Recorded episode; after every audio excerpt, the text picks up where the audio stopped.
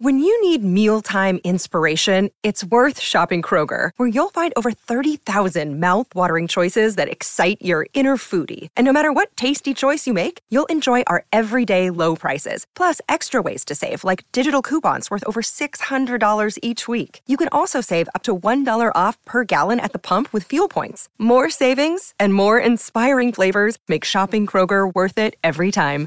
Kroger, fresh for everyone. Fuel restrictions apply.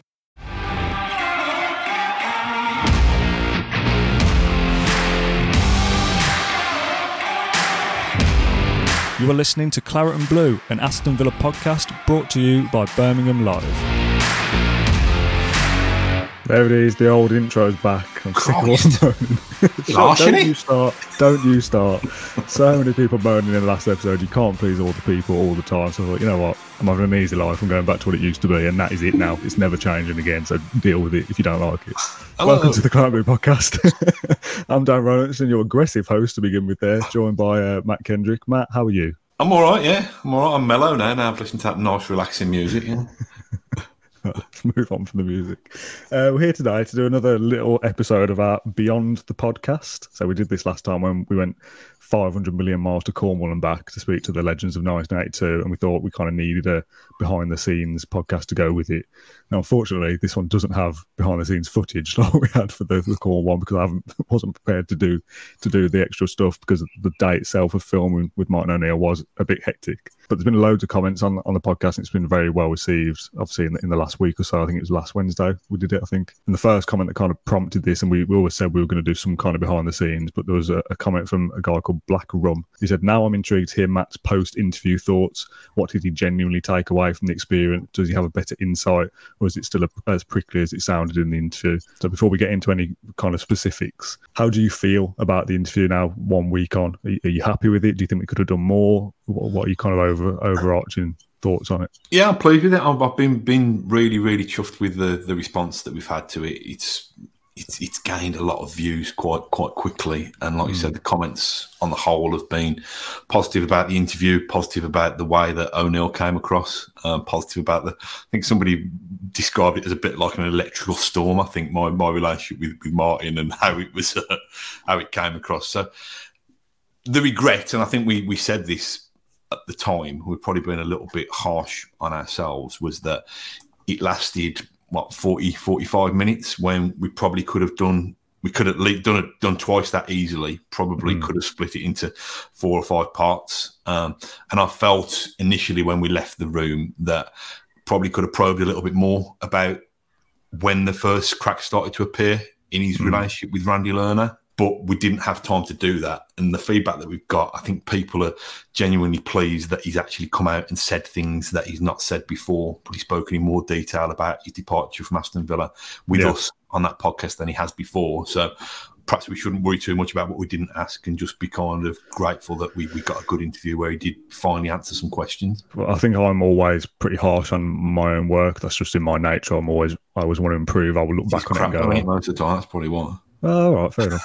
Uh, I'll look at it and think, oh, I could have filmed this slightly different, could have tried this, could have done that. But when we first came out, I think on the car ride home, we were kind of assessing it between us, what we thought we'd got in the bag before we'd kind of looked at the edit of it. And I was saying it kind of 6.5, 7 out of 10. Like, it's good, but it probably could be could be better. We needed more time. That's the, the biggest kind of takeaway, of course. But it's it's that kind of insight that we know what it could have been, whereas the audience only see that 45 minutes and just take it as read as that was it. That's that was everything. Whereas I know that we basically skipped an entire page of questions. So there's for us, there's literally questions unanswered because we prepared the stuff, or you prepared Yeah. the stuff, and it was like, right, you've got about ten minutes left. And it was like, oh, this piece of paper, all right, let's get rid of all those questions. Then let's just skip ahead a little bit.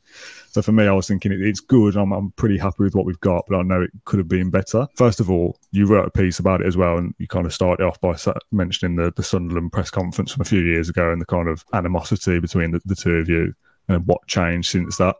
So, do you just want to share with us a little bit about how the interview came about and your initial reaction to is this actually going to happen or not? Yeah, so the last time I'd it wasn't the last time I'd been in a room with Martin O'Neill, but the last time I'd spoken to Martin O'Neill was back in, I think it was April 2000 and 2012 when he came back as Sunderland manager. It was his first trip to Villa Park. Um, Villa drawn nil nil. Um, Craig Gardner got sent off. It was a fairly unremarkable game. And um, at the end of the game, in the press conference, I let everybody else have their questions first of all. Um, you know, what did you think of the match? Blah blah blah blah. And then I heard him say the word um, "sorry" in a completely different context, being a, a irritating little fool that I am, irritating git, yeah, to use Martin's words that, that I am. I pounced and I said, um, "Hi, Martin. I heard you said the word sorry. I didn't quite understand what what context you you were saying it in. Did you uh, were you apologising for the timing and manner of your departure from Aston Villa?" And honestly, he just he flew out of his seat. Started kind of wagging his finger at me. If you don't mind, I won't take a question from you.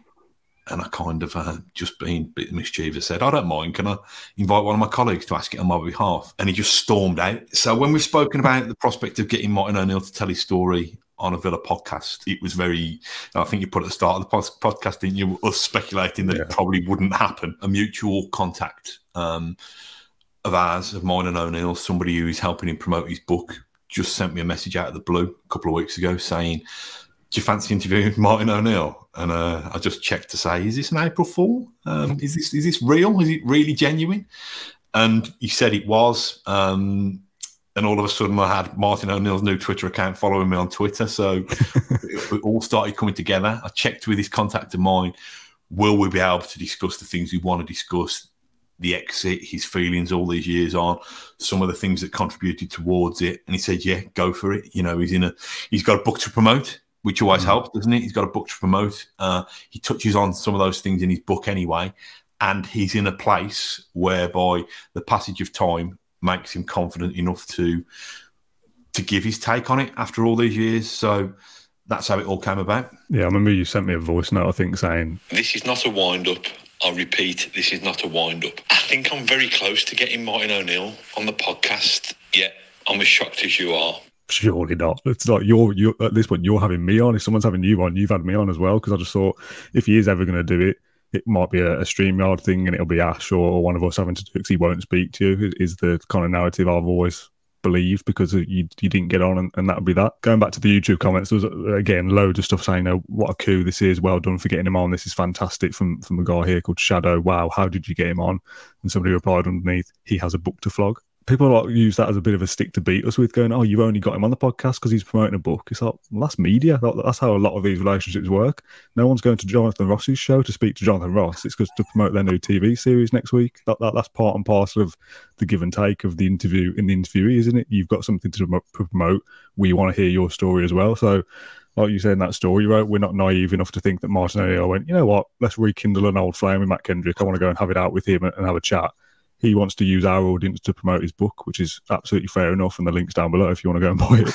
but for us, we get one of our most viewed podcasts out of it and an exclusive with Martin O'Neill, who's not done a Villa podcast ever before. He's done another one since, and he might do another couple in, in the future, perhaps. But he's not spoken about his time at Villa in that detail before. And as much as we came away thinking we could have asked more, we could have said this, we could have said that, what we did get is an exclusive that's not been said before. So yes, we'll scratch his book and uh, scratch his book, scratch his back and promote the book. But that's just the way it works, isn't it? it? yeah, he's promoting his book. That's that's that's the way the uh, that's the the way the world the world works. But what I would say is I've had a, a few people. And listen, I'm not suddenly going to become an advocate for Martin O'Neill and say that, that that what he did was was perfectly perfectly fine, and all of a sudden, you know, you know he's my favourite ever person again. But what I would say is when people are saying he was uh, he's only showing regret and contrition because he's selling the book, I don't believe that bit because from the bits that I've known of Martin O'Neill from my personal experience with him down the years, he wants this book to sell, but mm. he's still going to be able to heat his house. Um, yeah. And you know what I mean? Afford afford to put turkey on the table for Christmas. So it's not a purely financial thing. He doesn't need to change his tune so much to sell this book that he would come out and say things publicly that he doesn't believe in. Mm. I think the contrition, contrition that we, we saw was a man who's had 12 years to think about. That was probably as, as, as good as my, I don't mean as good as my career got. He had great times at, at Celtic and I'm sure he was proud to manage the Republic of Ireland, but that was a missed opportunity. He's had 12 years now to think, if I could have just processed my emotions and dealt with my frustrations better, that could have been you know, I, I, could have really gone on, you know, despite the constraints, I could have gone and achieved something.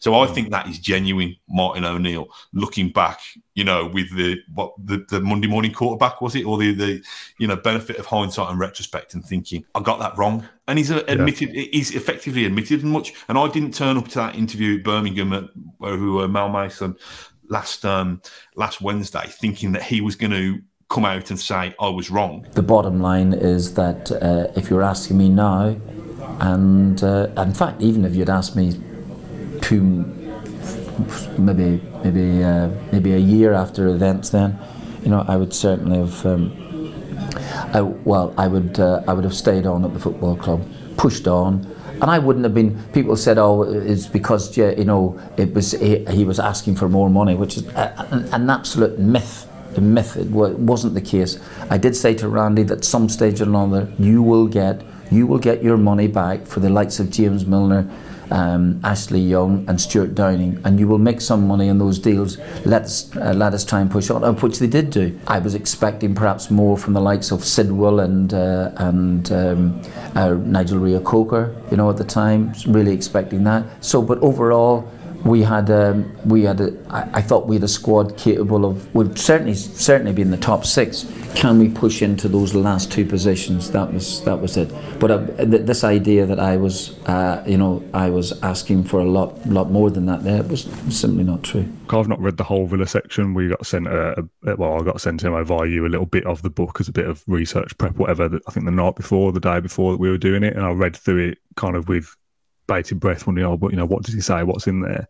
And when we were doing the podcast, there was some things that he started to talk about and some stories he started to tell were, were not word for word for the book, but you can tell like he's on the press junket. He's told this story before that's that bit from the book that I've read. Like there's those little snippets. There's a, a chapter on Villa in his book, and it's I don't know however many pages it is. There's a 40 minute podcast with us, and there's more. You know, he says more in more detail in the podcast than he does in the book in the snippets that I've read. So for this kind of argument of oh, you know, he's only ever going to say what he's already written down in the book already, isn't strictly true because the podcast allows him to go in, into greater detail. Just on his kind of persona during that interview, there's a couple of comments. One from Craig, you said he seemed very defensive, and another from Rusty Shackelford, who says, I found it odd how he wasn't actually answering any of the questions and was just saying what he wanted to talk about. To me, that felt a little bit again, being on the press junket, talking about these things a lot, having all these stories racing around his head and trying to get as much out as possible. But there was times where I just thought, you've not quite answered the question there. You've gone down your own garden path and spoke about something else. And you, you know, you told me afterwards that kind of is Martin O'Neill. I think in terms of him being scattergun, he's always traditionally been very difficult to transcribe when you go mm. to a hmm. press conference because he would start a sentence and then do a, a double up, double back, and then come back in the different direction. Defensive, and I, I, can, I, can, yeah, he's come, he's, he's come along with some pre-prepared stuff that's in his book that he wants to talk about. I actually found that the question, even if I asked the question and it, it, got a slightly different answer, the answer was interesting enough that I didn't need to, I either didn't need to or didn't remember to guide him back, guide him back mm. on track. To be honest, I don't know about, I don't know about defensive. You know, he's, he's a proud man, isn't he? The Cahill one, I suppose, is the one, isn't it? When he's talking, obviously Cahill's retired this week. Yeah. A, a, very, a very um, decorated player with with with what he's won and what he's gone on to achieve. Uh, and he's he's clearly got that kind of pre-rehearsed in terms of you know Gary Cahill wasn't that player back then. You know, I don't think he was ready. He went via Bolton, so he's not going to come out and say he got everything wrong. Is he? Yeah. You know what I mean? He's, he, I think he's come out and said he got the big one wrong, which was leaving Villa when he did and the manner he did. Martin O'Neill, as far as I'm aware, in the last 12 years, and my experience, has split Villa fans in terms of there's those who never have never seen anything better than the than what we achieved under O'Neill because they're mm-hmm. of that generation, that's, probably that's yourself. Yeah. And there's those who felt that it was spiteful what he did mm. and almost whatever he achieved or threatened to achieve at Villa the gloss has gone, like the, the the the, legacy is tainted. But I think it was important for us, and I wrote this. It was important for us to reflect both sides. That we probably could have, you know, and I possibly regret that I didn't go more down this in terms of the, like say, the breakdown of the relationship. Probably could have gone harder and more focused on the end of it and what mm. what hmm. he's thought since and, and that kind of thing. But I felt we we had a duty to reflect some of the, the good times, some of the the players that he signed, some of the players that he improved, some of the things that he, he achieved in terms of successive European finishes and Wembley appearances, cup finals, semi-finals. I hope, and the comments that we've had seem to reflect it, that we did do a fairly rounded a rounded job on it, really. It was a very conscious conversation that you and me had beforehand as well. How how do we approach kind of the structure of it? How do we film it? You know, what order do we do things in? And you know, we we first initially you came to me and said, you know, do we almost start at the end and talk about the leaving first and get a good 20 minute chunk on that and then go we've kind of got the bad stuff out of the way let's talk about the cup finals and and you know, the players you sign and whatever else. But when you actually, and again, this is the difference between you'll see a comment saying you should have been harder on this or you should have asked that. Once you're in the room and you've obviously got this spiky relationship as well, you're not just going to sit down and go, right, Martin, let's talk about how you left and how you ruined Aston Villa for, for 10 years. Because you've got to have some kind of rapport and build something up. So in the end, we decided, right, let's do it so kind of semi chronologically and start with the good times and then good time for half an hour and then the ending for half an hour or so. That was kind of the rough plan. But then I think you asked him a question about who his favourite signing was or something in the first three or four minutes, and then he started to talk about how he left straight away. And in hindsight, that was probably the time to go. Well, you've mentioned leaving. Let's, let's go down that route now. But we were danger, Dan. So to cut across you, there's a danger. I didn't know what he was like the last time I spoke to him. He yeah. walked out the room, so I didn't want to go too much about God, too much sticking the knife in from the first ten minutes in case we lost him. You know, in case he well, that would have been a great I mean, podcast. It would have made, good telly, wouldn't it? It would have made it would have made good telly. But I wanted, I wanted, I wanted an hour. and We got forty five minutes. Um, mm yeah, I, I, enjoyed it. I thought it was I thought it was a good good experience. It was quite cathartic yeah. for me, to yeah. be honest. I could sit down in a room and, and, and discuss those things with him, and it was and it was spiking. Some people have said, "Oh, Mat, he clearly hates you." Yeah, I've um, got that um, comment here. Yeah, who was that from? Southpaw. It might be me, but I get the vibe that Martin might hate Mat. yeah, so there's, there's that. There's some people who said there's clearly grudging respect from both of you. I'm just glad that about the opportunity. I didn't think that opportunity was gonna was gonna come along, and it was interesting. And I don't know. I mean, I don't think you're going to ask me this, but I'll answer it anyway, or half answer it. Sounds like I don't, I, I don't know. I don't know what I think. No, I think I think you've you've kind of mellowed on him a bit more now, and you can kind of see his side of the story a little bit better. I think I just think what a crying shame, and I think what we mm. did two years ago when we discussed, and I probably was a little bit more harsh on him then than I was when I when I sat in front of his face a week ago. We described it, didn't we, as the Aston Villa? What was it, the Aston Villa decision or the Aston Villa yeah, fallout where nobody wins? And I think that's nailed it. Nobody's won. Yeah. Villa would still, and when we hope that that Unai Emery is the man. Villa are still counting the cost of 12 years worth of chaos and mismanagement with a couple of pockets of improvement in, in there. And O'Neill is still clearly a man with with a massive massive regret for for what's gone on. Um, mm. So I think my biggest feeling is that yeah, he's acknowledged it. He's acknowledged that that it was wrong. Um, but nobody comes out of it particularly well. You know, Randy Lerner, you know, we take O'Neill's word for it that, that that's what something forced him out. So why shouldn't yeah. it be what, what the, the account that O'Neill's given us? So if you're not going to keep James Milner, sign Scott Parker, and stick to your promise, why say it? You know, why why is that conversation? Why is that decision had to be had in August? Mm. Why is there not a very clear? And I think I think O'Neill alluded to the fact that I think he went to, to Lerner's house, which is kind of in the countryside, I think near Bodymoor or was, um, at the end of the season, and they they tried to kind of soften the stance and clear the air a little bit. That should have been that that meeting then. Two grown men, very experienced businessmen and a very experienced football man, should have had an idea exactly what budget they had, exactly what they expected 2010, 11, season to look like.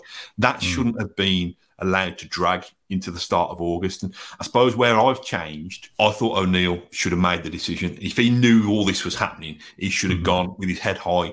End of May, we got to the League Cup final in the March. We'd got to the FA Cup semi final at Wembley. We'd finished sixth. We'd got a few more points, I think. We were knocking on the door of the top four. He could have gone then and said, listen, this is this is as far as I can take the club. I've been told that the, the parameters are going to change. It's going to be difficult for me to maintain, let alone improve what I've done.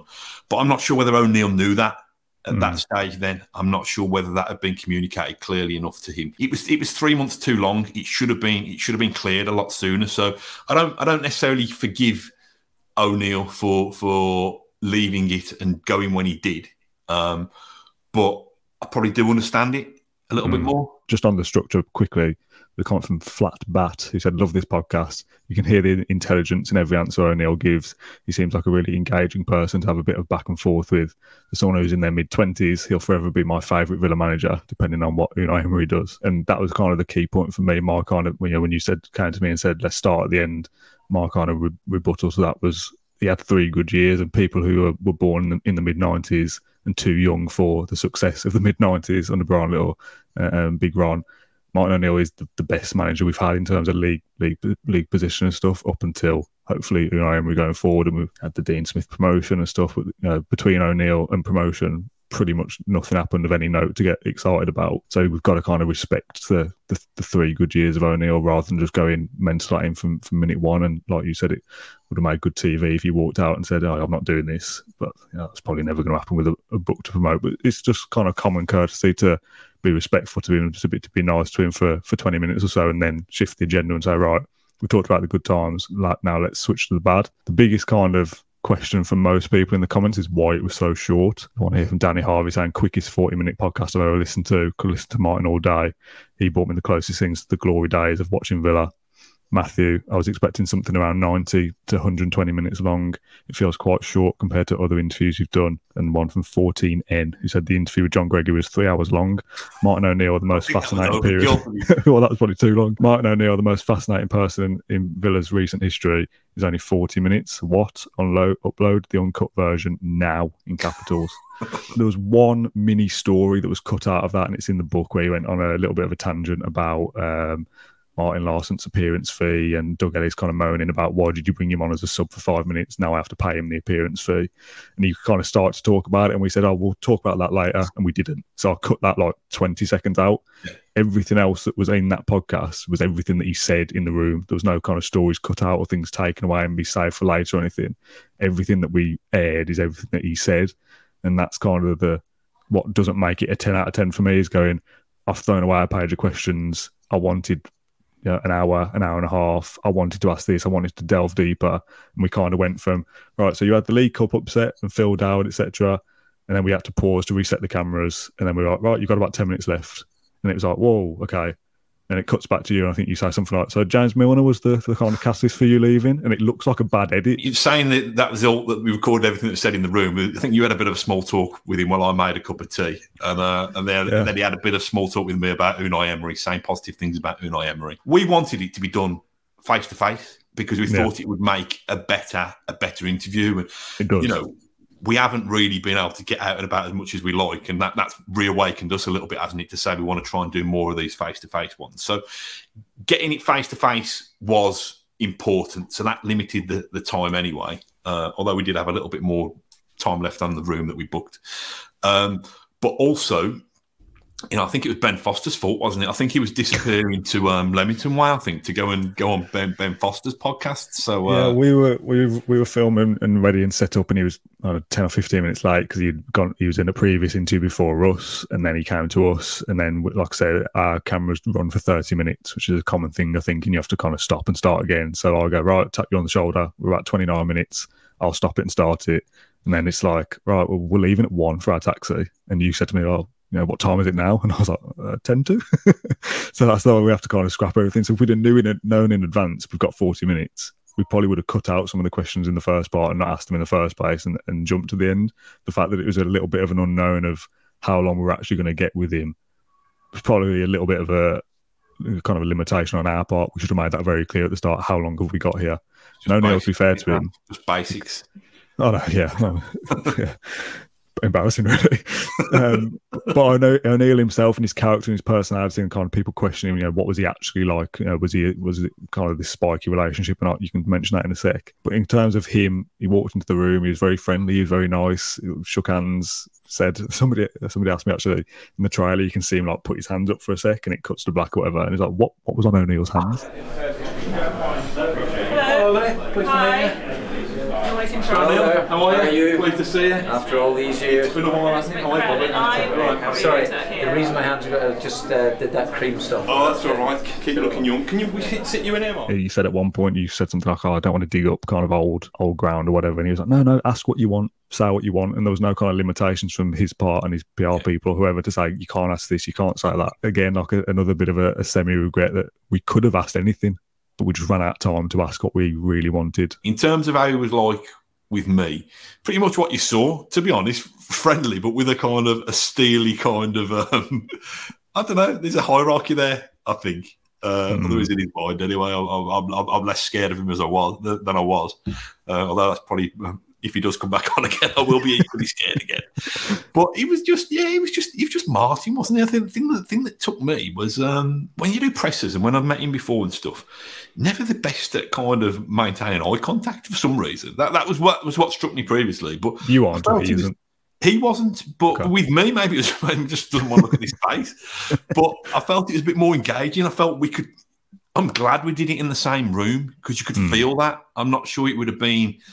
I'm not sure you'd have got that down a Zoom call if we'd have done as as via, via a Zoom call. well, one of our sister sites, the, the Nottingham Post, did, did an interview with him as well for the Forest podcast that, that we do, and I produced it for them because it was done over Zoom, and it it was a different vibe, and obviously Forest and, and Villa, it's a different conversation entirely. But again, the way we talked about setting the room up and how we're going to film it, I thought it was good and important to have you sat face to face rather than sat next to each other. And it's such a minor thing because it's only two of you on screen, but rather than being sat side by side and looking at each other, to be sat opposite a table and kind of look each other in the eye and kind of battle it out and thrash it out. That that was more important to me because I just thought, yeah, you've got to have that kind of relationship to to kind of look him in the eye and, and say what you think because again, we didn't quite know what to expect. I don't know. I found a little bit sad, I suppose, was the the fact when he said, you know, I still have to get when I've come back to Villa with Ireland, I have to be ushered through through quietly sneaked in through the back door at Villa Park, and I shouldn't have to for what I've achieved. I shouldn't have to. And I don't know. It'll be interesting to see in the comments on this one. What do people think? You know, can you ever see a day where Martin O'Neill is paraded? You know, kind of interviewed on the pitch by by the the, the, the stadium announcer and. You know, No, kind of given, so. given given a round of applause from all four, four four sides of Villa Park. I don't know. I don't know. It'd be interesting to see whether people think that that that would happen or should happen. I'm going to wrap this up though and, and let you go because I know you've got another meeting in a second. We're almost at the stage where this behind the scenes is longer than the Martin O'Neill interview, which will annoy me even more for some reason. So I'm going to call it a day. Well, there's there. so much more I wanted to ask Dan. There really is. Like again, we could talk about the interview for another hour because he's so interesting. Um, so that's again, that's my overarching feeling that I'm just slightly frustrated it wasn't longer, but yeah, I still think it. I said it was like a 6.5, 7 out of ten on the way back after we filmed it. Once I'd edited it together and I've seen the reaction, I'll go eight out of ten. Still room for improvement, but better than I thought. We'll know this when we get Rémi Garde, won't we? Oh, God, imagine. If you've got 33 minutes into the behind the scenes and you've not seen it, that'd be quite weird. But I'm going to end this podcast with the trailer. Um, so if you've not seen it, here's a little taster. And then I'll leave the link down below to go and watch the full thing. If you have watched it, thank you for your feedback. Thanks for your comments. We both appreciate it. And uh, we'll see you again in a couple of days. Cheers, everyone. Yeah. Still, does it still? Of, irk of- of course. Of course it does. Me too. Absolutely. It really rankles with me because it's a sending off offence. It's the rule of the game. I was desperately wanting Aston Villa to get into the to the Champions League, which is what I thought that all the Villa fans would want wanted. This was the last 32 of a competition. We're playing a lot of games that season. If leaving at the football club taints everything about it, there's absolutely nothing I could do about it. Would I change? Would I do do it differently? Absolutely.